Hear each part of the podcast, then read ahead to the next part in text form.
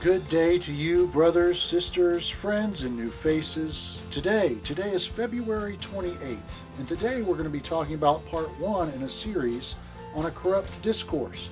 In other words, how we can navigate the dishonorable way we tend to disagree, or how to disagree agreeably in this age of indeed corrupt discourse.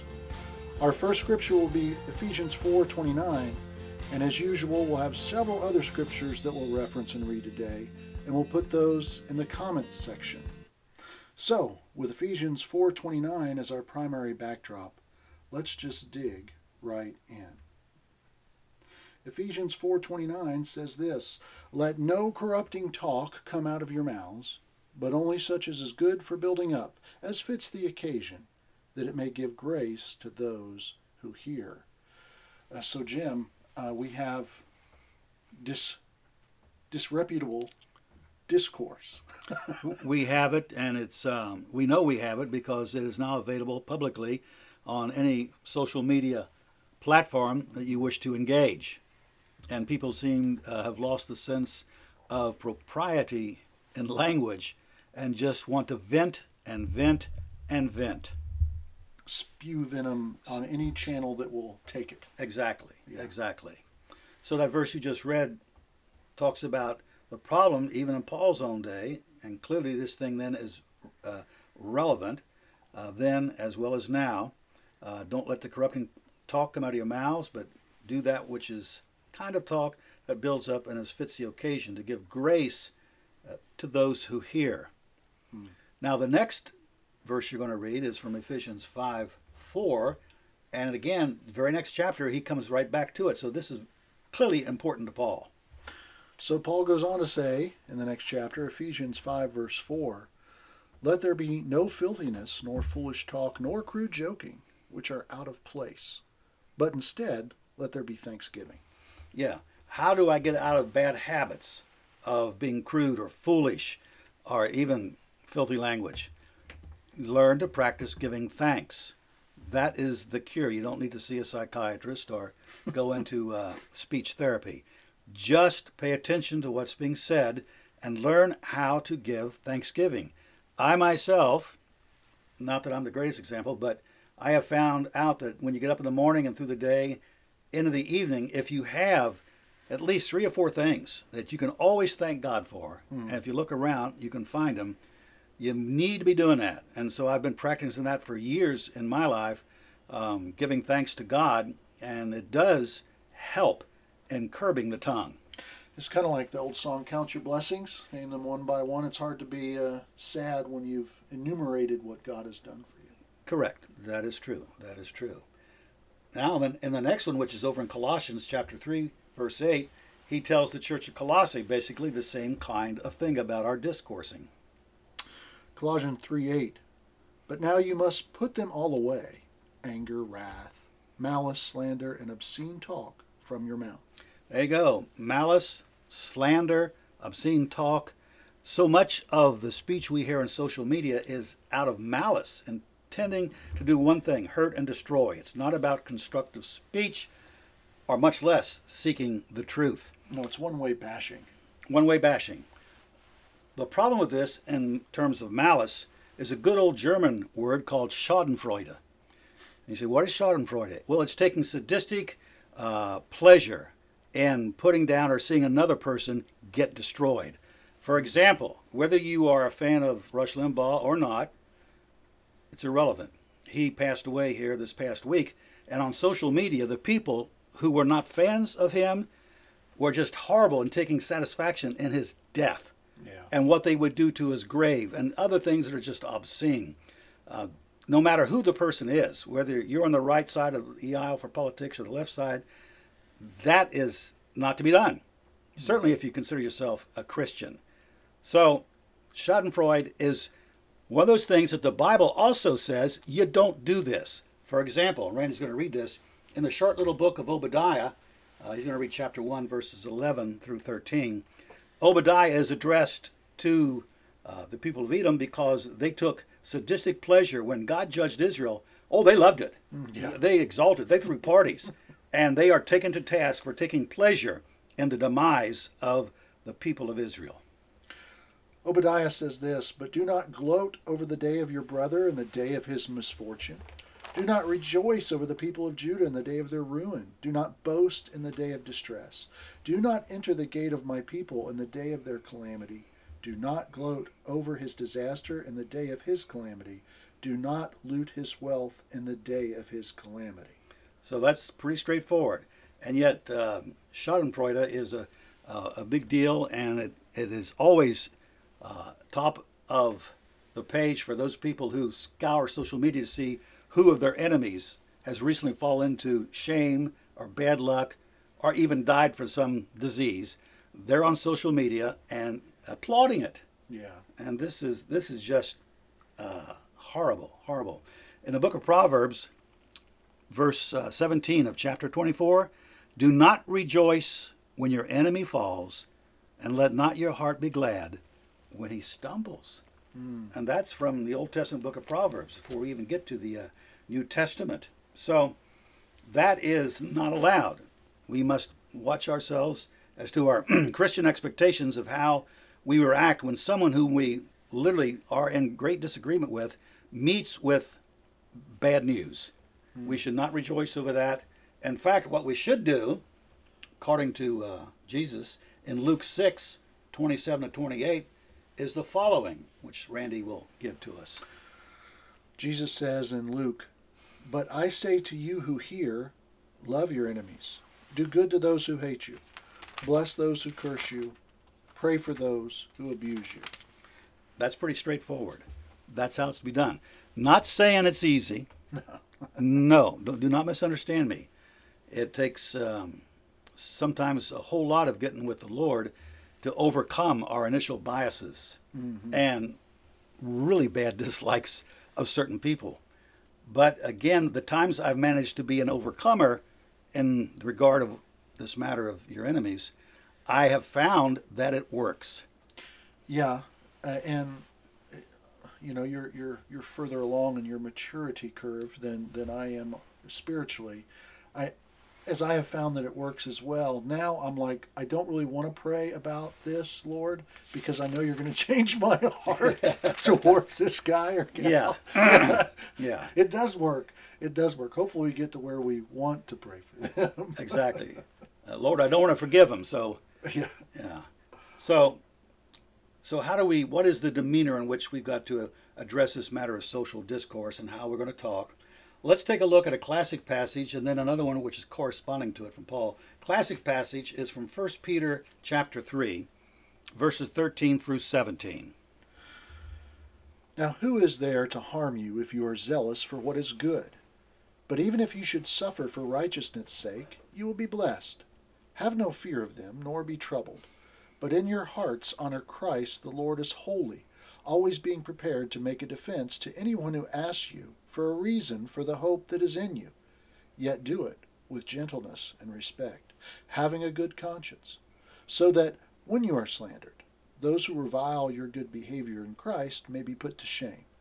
For it's better to suffer for doing good, if that should be God's will, than for doing evil.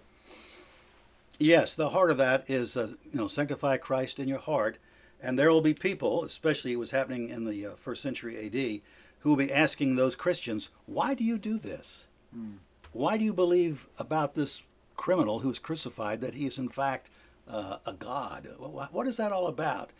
And Peter says, be ready to respond to that. be ready because you're going to be asked a question. And you need to know how to respond to that question. And when they give you that question, keep yourself in a gracious mode of speech, and that way you'll keep your conscience clear, and that kind of behavior then will speak well for you. When there are others come and try to slander you, that person to whom you answer their question say, "Hold it, this guy was really okay. Yeah, uh, he, he didn't come back and chew my head off." Yeah, your your lack of commentary too can lead to condoning what was said. Um, the gentleness and respect part is uh, something we definitely don't see on social media. True. Yeah. Um, and then Paul's uh, classic passage on this, which is very concise, like a lot of Paul's writing, very concise. But we're going to, Randy's going to read it, then we'll unpack it uh, a word at a time. It's uh, in Colossians 4, uh, chapter, fi- uh, chapter 4, verses 5 and 6. Walk in wisdom toward outsiders. Make the best use of the time. Let your speech always be gracious, seasoned with salt, so that you may know how you ought to answer each person. Okay, this is corresponds fairly close to Peter, uh, but it also has a few things in that are uh, really good we need to take a look at. Walk in wisdom, meaning as a Christian in a culture that has corrupt discourse, which clearly first century AD has because it's being addressed. We need to make sure we understand what's the best way to talk, when to talk, because it says make the best use of time. And that means depending on the opportunity you're given. Maybe it's a short time. Hmm. Well, in a short time I got, how can I address this? Maybe it'll be a longer time. It depends. So let's take a look at this. Walk in wisdom. So we seek God. There is no kind of, what's the word here, workshop you can go to to say, uh, we'll take you through this, and when you're done, you'll know exactly how to respond to every person. Wisdom means it's happening ad hoc for the moment, and there's no way you can plan for that. You've just got to make sure you are trusting God for wisdom. James says, if you lack wisdom, call upon Him, call upon God, and He'll give it to you.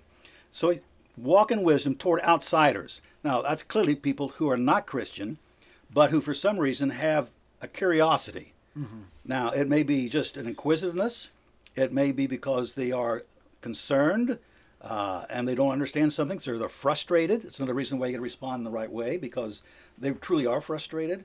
Things of that sort. So be careful when you're dealing with people who are outside the faith and don't understand it. Yet they want to understand something, so they're going to ask you a question. So Paul says, Let your speech always be gracious, again, be generous, be kind, seasoned with salt. Now, in the Sermon on the Mount in Matthew 5, we were supposed to be the salt of the earth.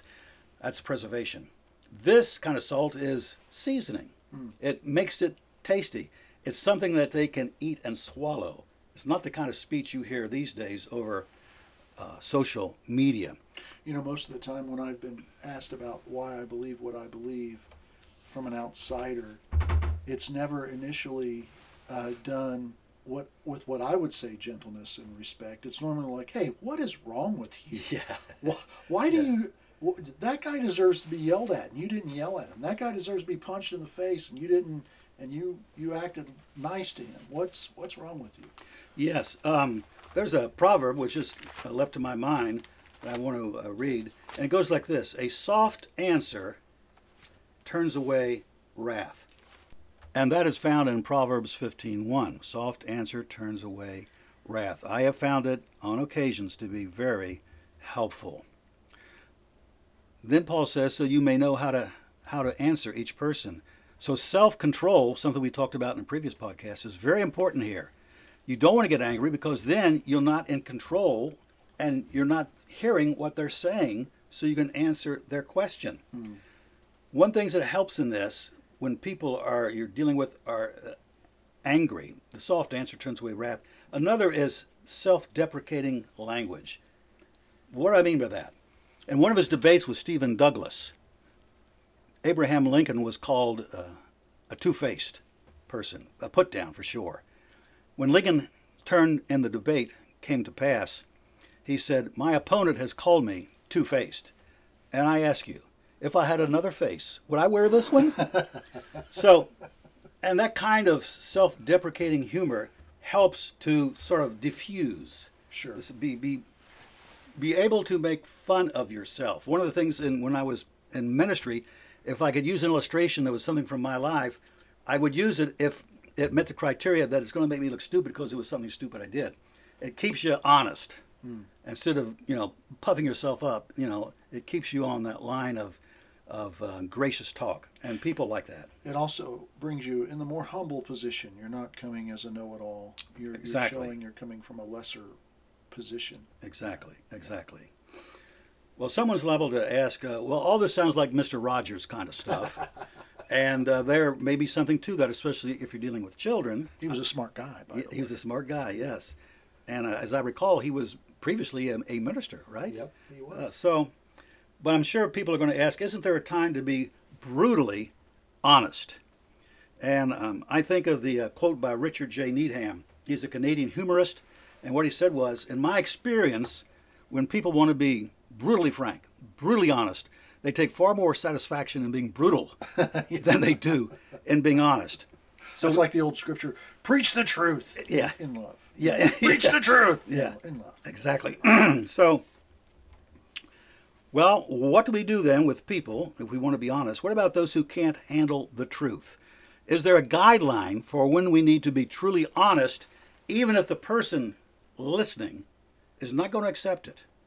So, yes, there, there are times for that. We're going to look at some examples. So, one of those times is when the occasion calls for it. When it's clear that you have to be honest here to this person, you do it in the best way possible, as we've already discussed in the previous scriptures. The other time is when you are convinced now, you've been brought to a place of understanding that that person is open now to this, and you can finally be honest with him. You know, Jesus says in the upper room discourse, I have many things to say to you, but you can't handle them now. Right. Uh, you'll you'll have to be uh, instructed later by the Holy Spirit. Perhaps you can remember that line from Jack Nicholson in uh, A Few Good Men. You can't handle the truth. Right. You can't. Okay, so, but sometimes it can be both. Now, here's an example from one of my experiences in the ministry. We were doing Wednesday night studies, and I forget the particular subject at hand, but it got onto the subject of alcohol and liquor and so forth, so on. And we had a fellow there who had been attending church, and he tended to be a little outspoken. And he just immediately just raised his hand and said, "Oh no!" I said, "The Bible teaches you don't ever you don't drink. It condemns alcohol. It condemns you know liquor all the way through." Well, at that moment, everybody was silent, and I, I had to think real fast: Is this the time to address that or not? And I chose to address it because, in my mind, I was thoroughly, as I still am, thoroughly convinced. The Bible shows that there are times when it's acceptable Yeah. to have drink that has an alcoholic content. I was absolutely convinced of that, and all translations say that pretty, pretty frankly. Deuteronomy 14, verse 26. Leading up to that verse, the Lord, through Moses, is speaking, says, When the time comes to celebrate one of your holidays that I've given you, and it's too far away to come to the place where I put my name, which would eventually be Jerusalem, you can't carry all your corn and wheat with you, so you can turn it into cash, bring the money with you, and then in verse 26 it says, when you get there, you can use that money to buy whatever you want, including wine and strong drink. Now that word, that's ESV. That word strong drink in the Hebrew comes from the verb to get inebriated. So there's no doubt about the kind of drink it is. And all the ancient rabbinical commentaries, the Jewish people who know this issue very well, said the strong drink would either be made from a wheat, a barley, uh, a honey, or dates. And you can make some really strong liquor out of that. So when he made that objection, I said, Well, let, let me, can I read a passage to you from Deuteronomy? So I turned to Deuteronomy 14 and read that passage. And I was waiting, and he looked at me and said, You know what? I never heard that before from the Bible. He says, Okay, I was wrong. now, that's one of the few times, because I was not sure how I was going to respond, but I just knew that was one of those occasions where it had to be addressed so everybody else would understand. The, the Bible is playing on some things. We may not like it. Right. We, we may say, Why is that in there? I've done that. But it's there. Let's, let's at least start with the, the truth, all right? So let's now turn to um, Jesus and some conversations he has with people concerning being a disciple, calling them to follow him, and the kind of uh, honest truth he gives. And in fact, it's so honest and shocking. It's uh, the first few times I read these three little exchanges, I, I was really thought, man, this is how these guys. Uh, re- I want to know how they responded. We don't know, but listen to what takes place in Luke chapter nine, starting at verse fifty-seven. As they were going along the road, someone said to him, I will follow you wherever you go. And Jesus said to him, Foxes have holes, and birds of the air have nests, but the Son of Man has nowhere to lay his head. To another he said, Follow me. But he said, Lord, let me first go and bury my father. And Jesus said to him, Leave the dead to bury their own dead. But as for you, go and proclaim the kingdom of God. Yet another said, I will follow you, Lord, but first let me say farewell to those at my home. Jesus said to him, No one who puts his hand to the plow and looks back is fit for the kingdom of God. And those are some amazing responses. And Luke does a triad here. He does one, two, and three. And oddly enough, we were in our small group just a couple nights ago, and I was pointing out how Luke in the Gospel of Luke all the way through Acts, does things three times Mm-hmm. to make a point. So here's a fella who ordinarily we would encourage as soon as we hear, I want to follow Jesus, we would be in there and saying, okay, yes, you can do that. Here's how it's done, and so forth, so on. And Jesus just throws cold water over the whole thing. Foxes have holes, birds have nests. I've got nowhere in my head. In essence, saying, Have you thought this through? Are you ready to be homeless? Hmm. That is an honest response because when you start to follow Jesus, you want to follow all the way. You don't want to start up and quit. Jesus counsels against that, You have to count the cost. and you have to count the cost. Yeah. Uh, then he calls another person, Follow me. And he says, Lord, let me first go and bury my father. Now, there's a couple of three takes on that, but I still think the one that is the right one is where he says, I want to go. My father is dying. He won't, he's not long for this world. He'll soon pass away. Let me go and take care of that. I'm the, I'm the one of the head of the family then. I have to deal with that. Let me take care of family matters. And then I'll follow you. And she just is just honest. Leave the dead to bury their own dead, but you go proclaim the kingdom of God. Uh, everybody's pretty much in agreement. The dead there, I mean, people who are dead to this way of life. They don't want it. You wanted it, you know. If you want it and you, you want to follow me, and I'm calling you to follow me, this is what you need to do. You do it now. You cannot have something in your heart that is going to go on and linger. The time to do it is now. The time to do it is now. Then the third one, of course, another one says, I'll follow you, but let me say farewell to those at my home. And Jesus says, No one puts his hand to the plow and looks back is fit for the kingdom of God. And uh, I grew up uh, on a farm and did have occasion to plow in a garden with a team of horses. And more than once, I looked back over my shoulder for some reason, and when I turned around, the horses were going in a completely different It direction a straight line. uh, uh, into another crop, and it was it was a mess. But notice again, all these things sound like reasonable requests, mm-hmm. and yet Jesus puts a quietus on all three of them. He said to the fellow who says, "I want to go back and, and say goodbye to my parents." Apparently, he is having a perception. Yes, and how long will that take? And you know, once you put your hand to the plow, once you put your hand, you say you're going to follow me. You put your hand there, look straight ahead. You cannot look back. So he found reasons to address these people honestly. Is this what you want to do? And we don't know how they responded. We don't have the outcome of their uh, their life as to what they did. We have to trust too. Jesus gave the answer that was right for that individual. That's true. Right. Exactly. That's true. Um, and so that brings us then to um, a conversation that Jesus has with the woman at the well. And that is found in John chapter 4. And this is a conversation where Jesus perceives, and we'll talk about that on our next podcast, that this woman is really to re- ready to receive some hard truth about her life and her religion. It's an honest conversation. And so when we come back next time, we'll be looking at the conversation of the woman at the well in John 4. And then we're going to address the phenomena of cancel culture. How do you deal with hostile interrogators when they want to cancel you? And in fact, they may indeed end up canceling you. There's a passage in John that addresses, believe it or not, the cancel culture of the day. And we're going to look at that on our next podcast. In fact, you might be so angry you might cancel your subscription to our podcast. Please don't. Please don't. we'll, we'll give you anger management class. Well, thanks, Jim. And uh, we've got a lot to think about from today and as we look towards next week. And I'm sure that there are questions or comments about it. And to that end, we would love to hear those questions and comments from you. So please send your questions and comments to events and expectations at gmail.com. That's the word events, the word and, and the word expectations at gmail.com. And we will use your question or comment on the air where possible, and we will always answer you. This has been Current Events and Christian Expectations, and until next time, keep looking up.